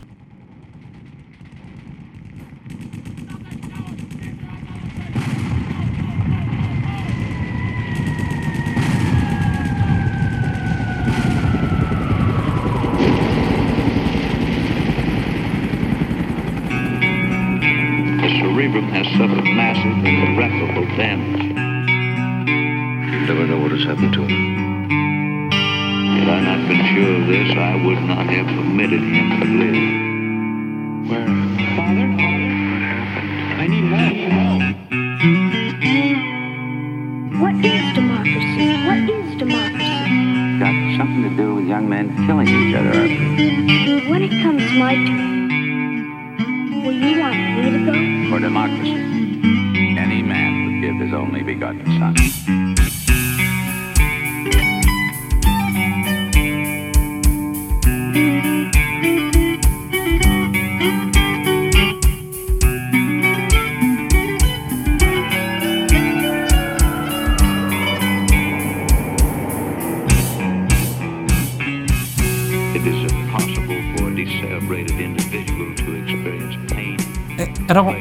J'aimerais passer à l'étape euh, suivante, c'est-à-dire, il y a des mécanismes, il y a la justification, mais ensuite, au-delà de la justification, ce qu'on peut en tirer, c'est voir la manière dont ça se passe pour euh, les puissances occidentales qui, qui la mettent en œuvre, et là, c'est vraiment là que vous entrez dans l'analyse plus profondément, et notamment beaucoup plus précisément avec ces deux révélateurs que sont les bombardements et la torture, et où vous essayez de voir les mécanismes qui sont à l'œuvre vraiment pour pouvoir justement euphémiser cette violence.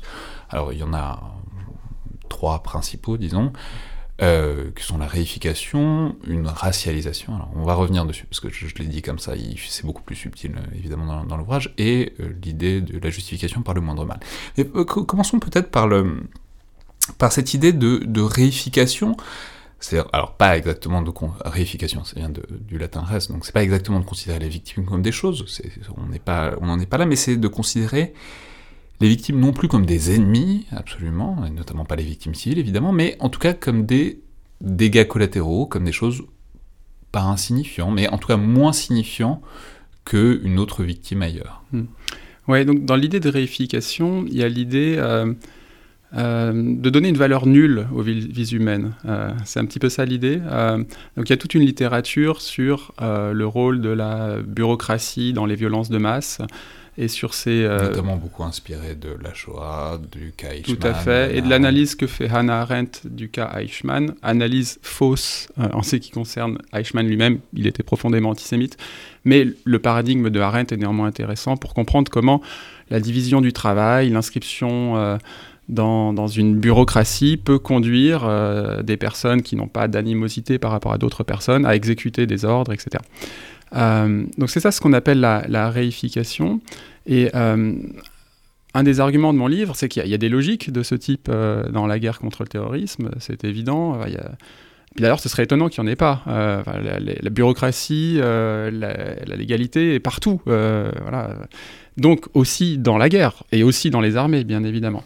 Mais, la, bureaucratie, essayons de lui donner quelque chose d'un mm-hmm. peu concret, c'est par exemple bah, pour ce que le cas de la torture que vous prenez, c'est il n'y a pas un bourreau qui torture un suspect à Guantanamo. C'est très séquencé, c'est une division du travail, il y a plein d'interrogateurs différents, ce qui fait qu'en quelque sorte, par l'inscription de l'action dans un cadre bureaucratique, disons, en fait, ça permet que personne ne voit vraiment l'ensemble du tableau et l'ensemble de la violence. Voilà.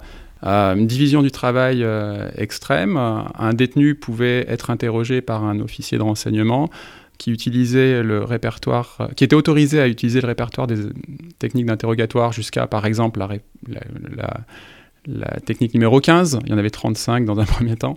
et puis, si le détenu ne parlait pas, ben, on, le donnait à un autre officier d'enseignement habilité à torturer un petit peu plus, à interroger un petit peu plus fort. Et donc, cette, euh, cette, division du travail faisait que les interrogateurs, euh, slash tortionnaires selon les perspectives, euh, n'avaient pas de vision d'ensemble de la violence subie par le, détenu, et donc pouvaient se représenter leur violence comme une quasi-non-violence. et c'est ce qui ressort de leur témoignage. Et et sociologiquement, on peut les comprendre. Euh, c'est-à-dire qu'en euh, général, eux-mêmes ne produisaient pas une violence inouïe. Simplement, quand ils étaient nombreux à le faire, le détenu subissait une violence très forte.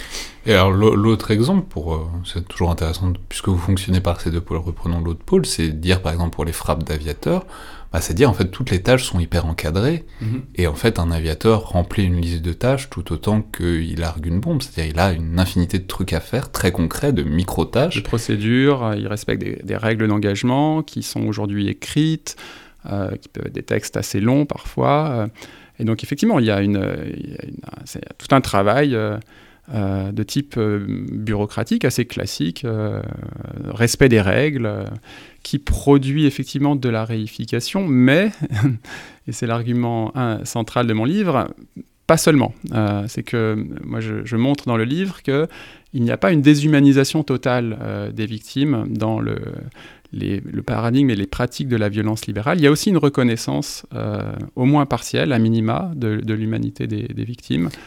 Mais, ça, c'est très intéressant. C'est quelque chose que vous, auquel vous avez fait référence rapidement tout à l'heure. C'est l'idée que les militaires, ils réfléchissent quand même beaucoup à ce genre de choses, probablement plus que beaucoup d'autres catégories de la population, c'est-à-dire à, l'idée de ce qu'ils sont en train de faire.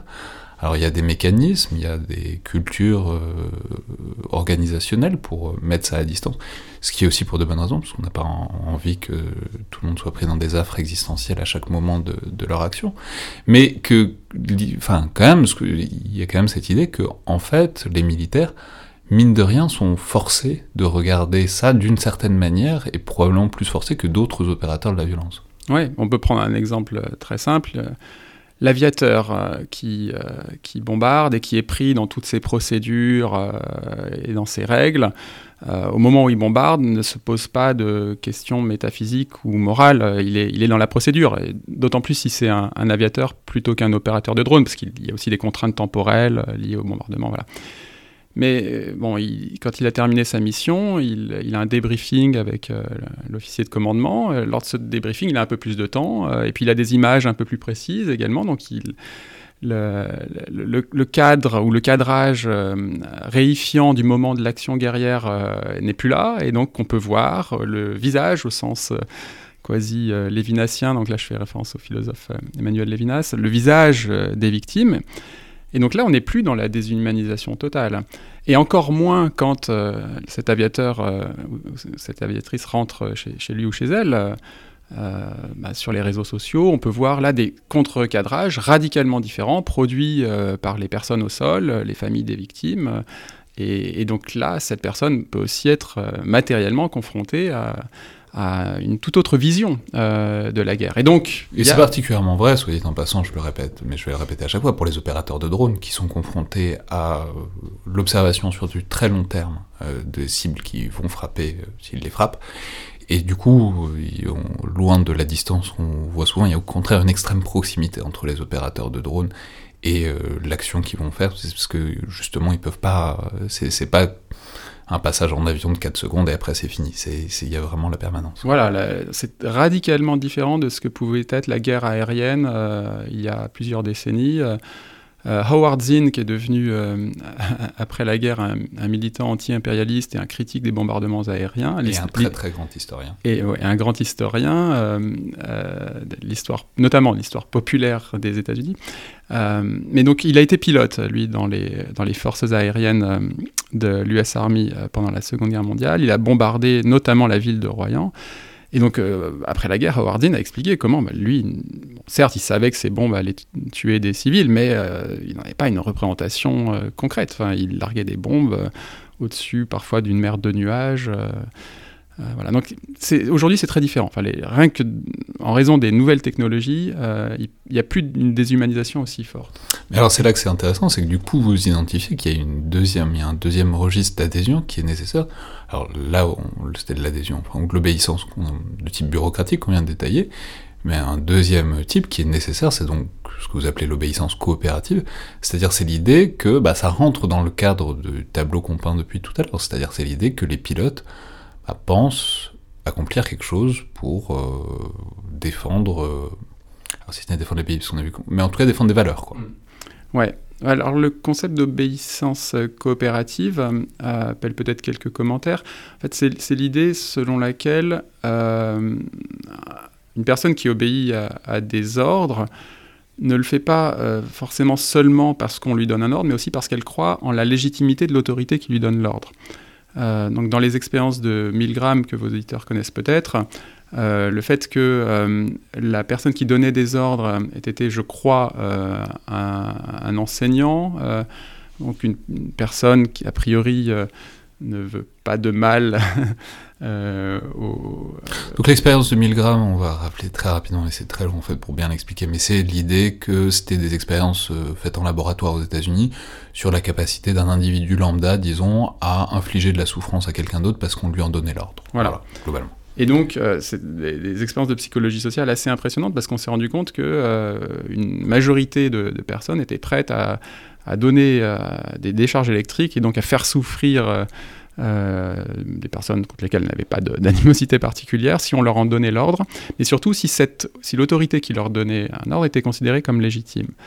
Donc pour en revenir à- au cas qui nous intéresse, euh, l'au- l'autorité légitime, là, c'est l'autorité, venant d'un pays libéral et démocratique, si on prend l'exemple des aviateurs et de la France. Euh, et donc se pose une question, à mon avis, intéressante, c'est euh, quand euh, un acteur, ici un aviateur ou une aviatrice, a, euh, croit en la légitimité du donneur d'ordre, un donneur d'ordre libéral, une démocratie libérale, un président de la République, par exemple, est-ce que cela produit davantage d'obéissance aveugle parce qu'on a deux bonnes raisons d'obéir, à savoir les routines bureaucratiques et la croyance aveugle dans la légitimité du donneur d'ordre, ou est-ce que ça produit au contraire de la réflexivité par rapport à l'ordre, parce que le référentiel libéral inviterait euh, les sujets à, faire preuve de réflexivité, et donc, euh, comme le veut euh, bah, l'éthique et puis également le, code militaire, de ne pas obéir à un ordre illégal. Euh, donc moi, mon argument, c'est que en fait, les deux cas de figure sont possibles. Euh, si on pense à la, guerre d'indépendance algérienne, ben, on a observé les, deux cas. Euh, des personnes qui ont refusé de torturer parce qu'elles se faisaient une idée de la France et de la démocratie et de, et de la France, pays des droits de l'homme, qui les conduisait à refuser ce type d'ordre. Et puis d'autres, au contraire, qui, parce qu'ils croyaient si fortement en la France, se sont dit, ben oui, je vais obéir aux ordres donnés par cette autorité légitime. Donc je pense que les deux cas de figure sont, sont possibles. Euh, et dans la guerre contre le terrorisme, moi j'ai plutôt tendance à penser que euh, euh, la réflexivité joue peu, non pas que les, les exécutants de cette guerre ne soient pas réflexifs, c'est pas mon propos, mais euh, en fait on leur donne pas d'ordre euh, illégaux. Enfin, on n'a aucun intérêt à leur en donner. On- encore une fois, pour faire la guerre au terrorisme, on n'a aucun intérêt à aller balancer une bombe au milieu d'un. Et par ailleurs, village. tout, et tout ça est assez cadré pour euh, des, des très bonnes raisons. Voilà, pour des raisons à la fois morales, mais aussi stratégiques. Euh, c'est la, la- guerre contre-insurrectionnelle. On n'a aucun intérêt à viser les civils, on n'a aucun intérêt à provoquer une violence disproportionnée. Au contraire, on a tout à fait intérêt à maîtriser la violence. Du coup, je, euh, voilà, je, pense qu'il y a peu de bonnes raisons de penser que euh, qu'on donnerait des ordres euh, illégaux aux soldats français ou autres. Alors, puisqu'il faut maintenant avancer, donc on a compris ce premier pôle, ce premier phénomène, qui est un phénomène qui, donc, de manière différente, selon des processus très variables, amène en tout cas à ne pas euh, considérer les victimes en tant que telles, à part entière, ne pas les regarder totalement en face. Et un deuxième phénomène qui est intéressant dans ce, processus de féminisation de la violence, qui dérive un peu de cette réification, ce que vous appelez une racialisation euh, de la violence. Alors, je, je, vais, quand même que c'est pas ce qu'on pourrait penser que c'est, c'est-à-dire vous vous attachez. Il s'agit pas de dire que euh, la guerre contre terroristes aujourd'hui est raciste euh, et violente de la même manière que les guerres, par exemple, euh, les bombardements dans les années 20 en Syrie, enfin que la plupart des guerres coloniales l'ont été. C'est pas du tout votre propos. Votre propos, c'est simplement de saisir plutôt, je sais pas si c'est des rémanences, parce que, mais en tout cas des correspondances, des similarités éventuelles dans la manière de concevoir euh, ces- ces- cet ennemi, en tout cas cet autre, qui d'ailleurs souvent vient des mêmes régions. C'est pas et c'est pas totalement un hasard. C'est parce que euh, on en parlait à un moment avec Adam Bashko, c'est-à-dire l'idée que par exemple euh, les Américains, en arrivant en Afghanistan, ont repris euh, des colonial papers britanniques qui dataient du, du, du tournant du XXe siècle, quoi, parce que c'était le, truc qu'ils avaient, la documentation qu'ils avaient, et que du coup les clichés se perpétuent en quelque sorte. Mais donc c'est l'idée que, voilà, il y a des processus qui rappellent dans une certaine mesure euh, l'époque coloniale, et qui du coup ne peuvent pas ne pas interroger puisque ça concerne globalement les mêmes espaces. Ouais. Alors, disons que je discute une littérature que je trouve intéressante, euh, qui est la littérature euh, postcoloniale sur la guerre contre le terrorisme, qui est une littérature qui est très attachée à montrer les continuités entre euh, les guerres coloniales et la guerre contre le terrorisme. Alors c'est une littérature intéressante, mais à mon avis qu'il faut interroger. Le gros problème de cette littérature, c'est qu'elle a tendance parfois à sauter de l'analogie à l'idée de continuité. Euh, or, je crois que d'un point de vue logique, on peut facilement se mettre d'accord sur le fait que, euh, bah, certes, il existe euh, des continuités dans le temps, mais il faut essayer de comprendre comment elles se produisent, ces continuités. Et là, les sciences sociales nous disent que les continuités euh, ne se produisent que s'il y a reproduction, euh, soit des représentations, soit des pratiques. C'est-à-dire que euh, la, perception d'un militaire, par exemple britannique, si jamais il est en Irak, par exemple dans des opérations contre l'État islamique, c'est pas la même chose que les administrateurs coloniaux en Irak dans les années 20. Ces pays ne voient pas la chose de la même manière. En théorie, ça peut être la même chose, mais c'est assez peu probable.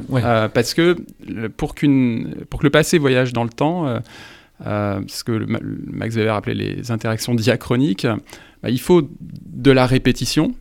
Euh, mais quand il y a de la répétition, il y a toujours de la traduction. Euh, donc c'est en fait très peu probable. et donc si on, applique cette grille de lecture à la question du racisme, moi je crois que les théoriciens libéraux des relations internationales ont raison de souligner qu'il y a quand même une rupture historique avec la décolonisation. C'est savoir que les formes les plus les plus biologisantes, les plus grossières du racisme euh, n'ont plus leur place dans l'espace public. Euh, donc là, il y a une rupture qui génère forcément des, traductions, euh, au minimum des traductions. Mais en même temps, moi, ce que j'explique dans l'ouvrage, c'est que à l'époque coloniale, il y avait aussi un, un racisme, ou plutôt une vision différentialiste et hiérarchisante du monde, qui ne se basait pas sur des critères biologiques, mais plutôt sur des critères culturels. C'est ce que euh, Edouard Saïd a appelé l'orientalisme. Et ce que je montre dans le livre, c'est que ce racisme-là, que certains appellent plutôt un racisme culturel, qui était euh, fort aussi à l'époque coloniale et qui constitue un, ressort puissant de légitimation de la violence contre les, les, colonisés, euh, ce racisme-là, ou cette vision différentialiste et hiérarchisante du monde a mieux traversé la, frontière de la décolonisation que le racisme biologique. Alors, disons, là on est sur des choses euh, un peu abstraites, mais c'est normal parce qu'on essaie de conceptualiser la chose, mais disons, c'est des clichés culturels qui reviennent. Par exemple, il y a l'idée très intéressante qui existait déjà totalement à l'époque coloniale qu'on va sauver les femmes indigènes mm. des hommes indigènes. C'est-à-dire, c'est l'idée que les femmes sont opprimées dans ces sociétés euh, archaïques, évidemment, avec tous les guillemets qu'il faut, et que euh, il faut, à l'époque, le colonisateur doit venir les sauver. Et ce que vous relevez, c'est que ça n'est évidemment pas la même chose, on ne formulerait évidemment pas les choses dans ces termes-là. Cela dit, il y a des choses qui sont assez frappantes, par exemple, quand on envahit l'Afghanistan, un des premiers trucs, c'est on va dévoiler les femmes, on mmh. va leur enlever leur burqa, euh, qui est un symbole de l'oppression euh, des femmes afghanes par les hommes afghans. Oui, alors au niveau des discours de justification, euh, moi je dirais qu'il y a plutôt un concentré d'orientalisme. Là, je, suis plutôt sur la, même complètement sur la, sur la thèse continuiste. Hein, pour les discours de justification, bah, ce, ce trope, ce cliché des hommes blancs qui vont sauver les femmes de couleur opprimées par les hommes de couleur, hein, donc un trope orientaliste analysé par Gayatri Spivak, on le retrouve un peu partout dans la guerre contre le terrorisme aujourd'hui. Hein.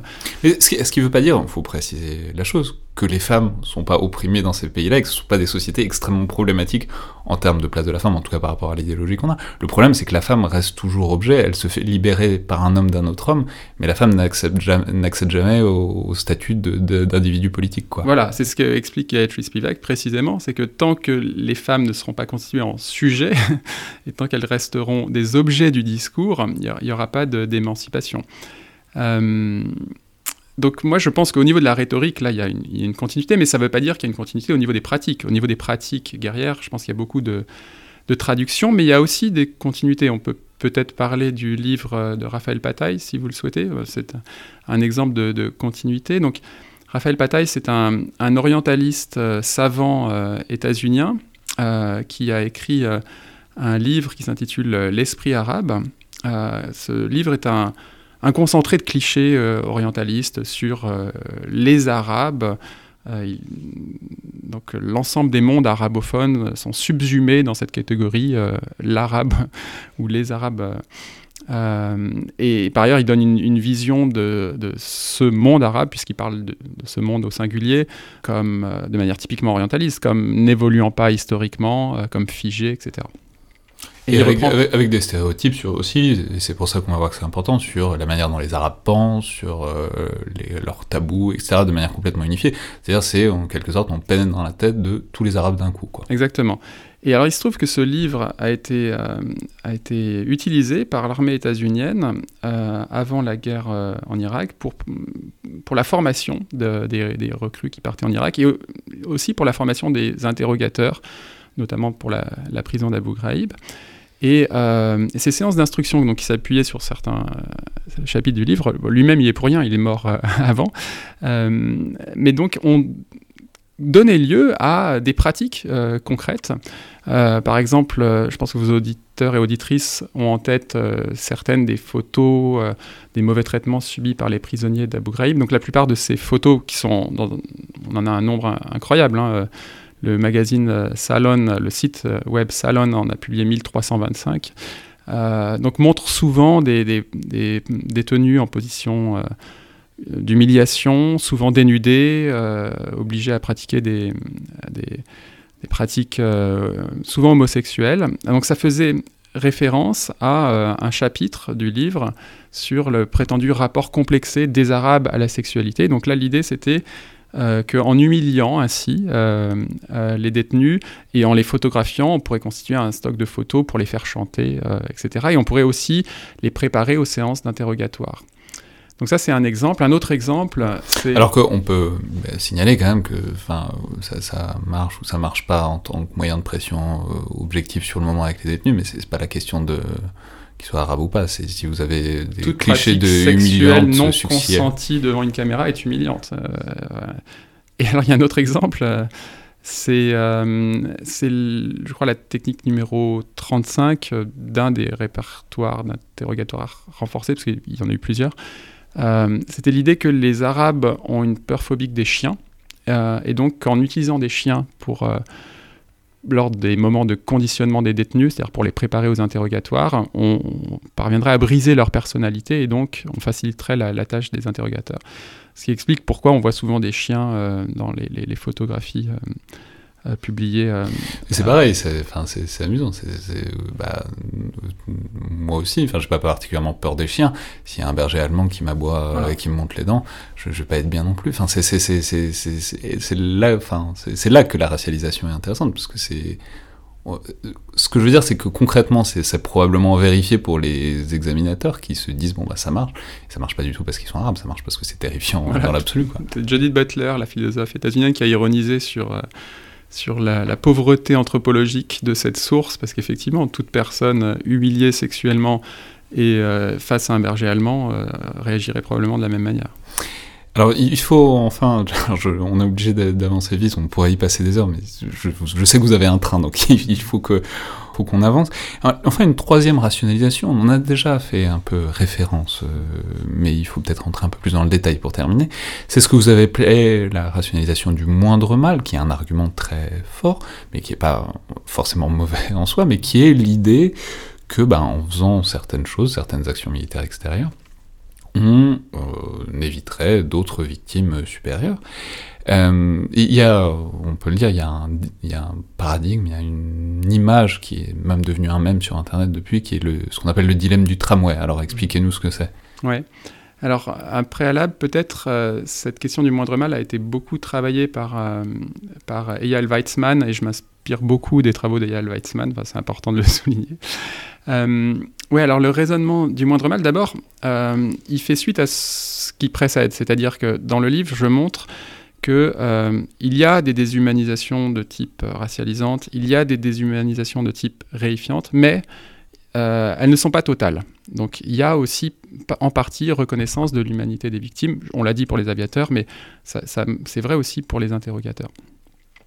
Et donc, euh, pour le dire autrement, il y a une conscience qu'on fait du mal quand on tue des personnes innocentes. Conscience qu'on trouve chez les aviateurs, chez les interrogateurs et chez la plupart des, personnes favorables à la guerre contre le terrorisme, je pense.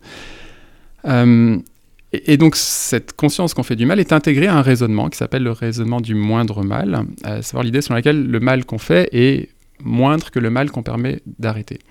Donc le dilemme du tramway, c'est une, illustration un peu idéale typique de cette idée. Donc c'est euh, une expérience de pensée. On imagine euh, qu'un un tramway euh, est lancé sur une voie sur laquelle se trouve attachée euh, une personne, ou plutôt cinq personnes. Il y a un système d'aiguillage et sur l'autre voie se trouve attachée une seule personne. Et donc on- l'expérience de pensée consiste à se demander si on a le pouvoir d'aiguiller le tramway vers la voie où se trouve une seule personne, est-ce qu'on est capable de le faire?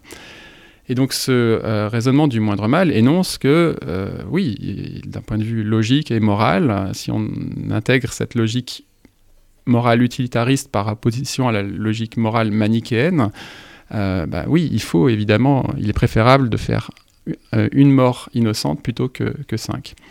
Et donc ce raisonnement du moindre Et c'est là que c'est très intéressant, c'est que, alors je, je, je sais pour avancer un peu vite, mais ce que vous disiez tout à l'heure, c'est qu'il y a d'abord une hyperbolisation du mal, c'est-à-dire, bon, en quelque sorte, si on reprend ce dilemme du tramway, est-ce qu'on est sûr qu'il y avait vraiment cinq personnes sur euh, la voie sur laquelle était engagé le tramway? Et puis, deuxième chose, qui est euh, euphémisation du mal qu'on fait vraiment, c'est est-ce qu'on est sûr qu'il n'y a qu'une seule personne sur Voilà. la voie où on dérive le tramway C'est- tout le dilemme.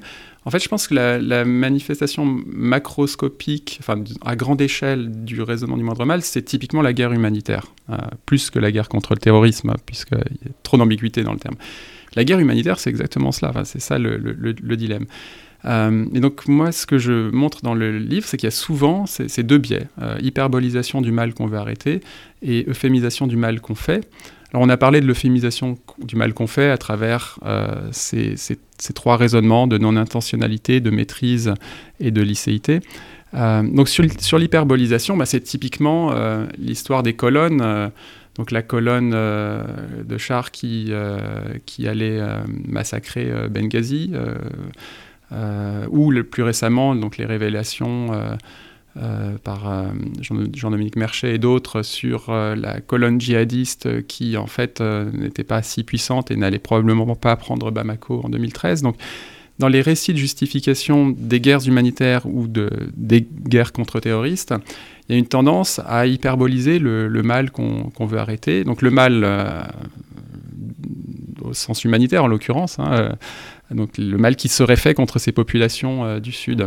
Mais simplement, on peut dire c'est c'est une difficulté essentielle d'un côté comme de l'autre du truc, c'est de faire des scénarios contrefactuels, ce qui est un truc méthodologique très problématique, c'est-à-dire on peut pas savoir ce qui, on peut on peut faire des univers, on peut faire des expériences de pensée, etc. On ne peut jamais affirmer, euh, on ne peut constater que ce qui s'est passé, pas ce qui aurait pu se passer, et encore même constater ce qui s'est passé, on voit que c'est pas toujours facile à faire. Donc c'est- très difficile méthodologiquement, et pourtant on est quand même obligé de le faire concrètement, puisqu'on raisonne euh, au moment où le décideur est dans un éventail d'options, il est obligé de raisonner sur des hypothèses, donc on ne peut pas faire autrement que faire des éventails de possibilités qui après deviennent des scénarios contrefactuels invérifiables. Ouais, Euh, vous avez raison. Euh, mais on peut aussi réfléchir au biais cognitif qu'embarquent euh, certaines rhétoriques. Et là, donc, on revient à la question du terrorisme. Il à mon avis, il y a un gros problème dans cette notion. Outre le problème de l'ambiguïté que j'évoquais tout à l'heure, est-ce qu'il s'agit de protéger les, membres de la communauté nationale ou des autres lointains? Je pense qu'il est très important de clarifier les choses. Mais il y a un deuxième problème, c'est la logique de la suspicion. Euh, C'est-à-dire que dans les pratiques euh, sécuritaires, euh, le terroriste est vu comme un petit criminel aujourd'hui, mais un gros criminel en puissance. Et alors ça, c'est un, une idée qu'on retrouve notamment dans tous les mémos de l'administration Bush dans les années 2002. Euh, cette, ce sont des, c'est un récit qui est très imprégné par des récits de fiction, comme par exemple la série 24 heures chrono, que vos éditeurs et auditrices connaissent peut-être. Donc les terroristes, aujourd'hui, n'ont pas commis trop de crimes, ils ont fait un petit attentat ici ou là, mais ils vont peut-être un jour avoir une bombe thermonucléaire, ou ils vont peut-être euh, mettre la main sur des armes chimiques et déclencher. euh, Et donc, à, à travers cette projection vers le crime qui n'est pas encore advenu, mais qui pourrait advenir, parce que on, hyperbolise le mal qu'on veut arrêter, et, et- et c'est propre à la notion de terrorisme, y compris à la justice contre-terroriste ou antiterroriste qui, euh, qui s'intéresse aux crimes qui n'ont pas encore été commis, mais qui pourraient l'être. Euh, Et puisque vous mentionnez euh, 24 heures chrono, il faut dire, c'est souvent, bah, il y a le DM du tramway, disons c'est la version intello de la chose, mais ce- souvent on utilise plutôt les scénarios de 24 heures chrono, où bon bah il y, a un- il y a un terroriste qui a une bombe cachée, et voilà il faut le faire parler en 7 minutes, donc euh, bah on fait, on utilise la torture, euh, Jack Bauer utilise la torture parce qu'il faut bien. Vous relevez euh, très justement que euh, ça montre toutes les limites de la chose, même si c'est un récit qui permet beaucoup, qui a beaucoup influencé les perceptions. Parce que, à vrai dire, tous les spécialistes de la torture savent très bien que les informations qui sont extorquées sous la torture sont très rarement utilisables, en tout cas certainement pas en tant que telles, euh, certainement pas directement opérables. Mais c'est là où c'est intéressant aussi, et peut-être euh, parce que vous, vous vous en servez de cet exemple parce que vous étudiez la torture particulièrement, mais il y a des choses qui sont peut-être un peu plus fiables. Par exemple, autant ça marche pas forcément sur le cas de la torture pour savoir où est une bombe, autant bah, on peut dire que par exemple quand il s'agit de euh, faire des attaques sur des, sang- des, des, des groupes, euh, dans- disons dans le groupe, dans le- l'espace irako-syrien pour éviter qu'il y ait des sanctuaires djihadistes, bon ça c'est, il y a- disons il y a, un- il y a un gradient quoi. Il y a aussi des actions où on peut, où c'est pas toujours faux quoi. C'est il y a, en tout cas c'est pas toujours euh, absolument fictionnel et il y a aussi des, prospectives qui sont faites et on essaye aussi d'intervenir avant euh, que des choses se déploient. Ouais, c'est c'est inco- incontestablement un raisonnement logique. Euh, et donc, il est des cas où ce raisonnement euh, mérite d'être suivi. C'est incontestable. Et donc à partir de ça, vous- on peut le répéter, mais je pense que les auditeurs l'auront bien compris. Vous concluez en invitant. On a compris que c'est pas une. L'ouvrage est très critique en le lisant de page en page, on, on le voit. Mais en fait, les conclusions sont plus ouvertes, disons, que la critique de, de chaque page. C'est-à-dire, ça, ça- vous, c'est-à-dire vous concluez en, en invitant à, je cite, produire des contre-cadrages qui cassent les procédés d'euphémisation euh, de la violence libérale. C'est-à-dire, globalement, on l'aura compris, à les regarder en face. C'est-à-dire, il ne s'agit pas de considérer que toute violence libérale est nécessairement illégitime et que, ce qui est une critique qu'on trouve parfois, la critique anti-impérialiste, que euh, toute la violence euh, libérale est le mal en soi et, et s- et existe par rapport à un monde alternatif où cette violence-là n'existerait pas. Il s'agit simplement, et enfin, c'est- ça n'a rien de simple, mais de, de- de faire l'effort de regarder ce qu'elle matérialise, notamment pour les victimes, qui, on peut le répéter, mais une victime euh, collatérale d'une intervention militaire extérieure n'est pas moins tragique euh, qu'une victime euh, d'attentat sur le sol national, quand bien même elle serait moins proche. Ouais. Ouais, alors c'est le, le- le livre est, est critique euh, bah, au sens de la théorie critique, ça c'est vrai. Euh, et d'un point de vue euh, normatif, parce qu'il y a une dimension normative en conclusion, il est, euh, il est surtout critique des procédés d'euphémisation de la violence qu'on retrouve en dehors du champ militaire. J'ai mis la focale sur le champ militaire pour comprendre des mécanismes, mais ce dont je me suis rendu compte, c'est que les raisonnements qui animent les, militaires sur lesquels j'ai travaillé ne sont pas des raisonnements militaires, ce sont des raisonnements qui nous constituent toutes et tous. Et donc la critique, elle porte peut-être davantage sur, pour les politiques, pour les acteurs humanitaires, pour les journalistes, qui reproduisent parfois sans trop de réflexivité euh, des, des cadrages politiques. Euh, et donc, dans la conclusion, j'esquisse euh, des, pistes pour élargir le cadre. Euh, je crois que la notion de cadre que j'emprunte à Judith Butler est intéressante.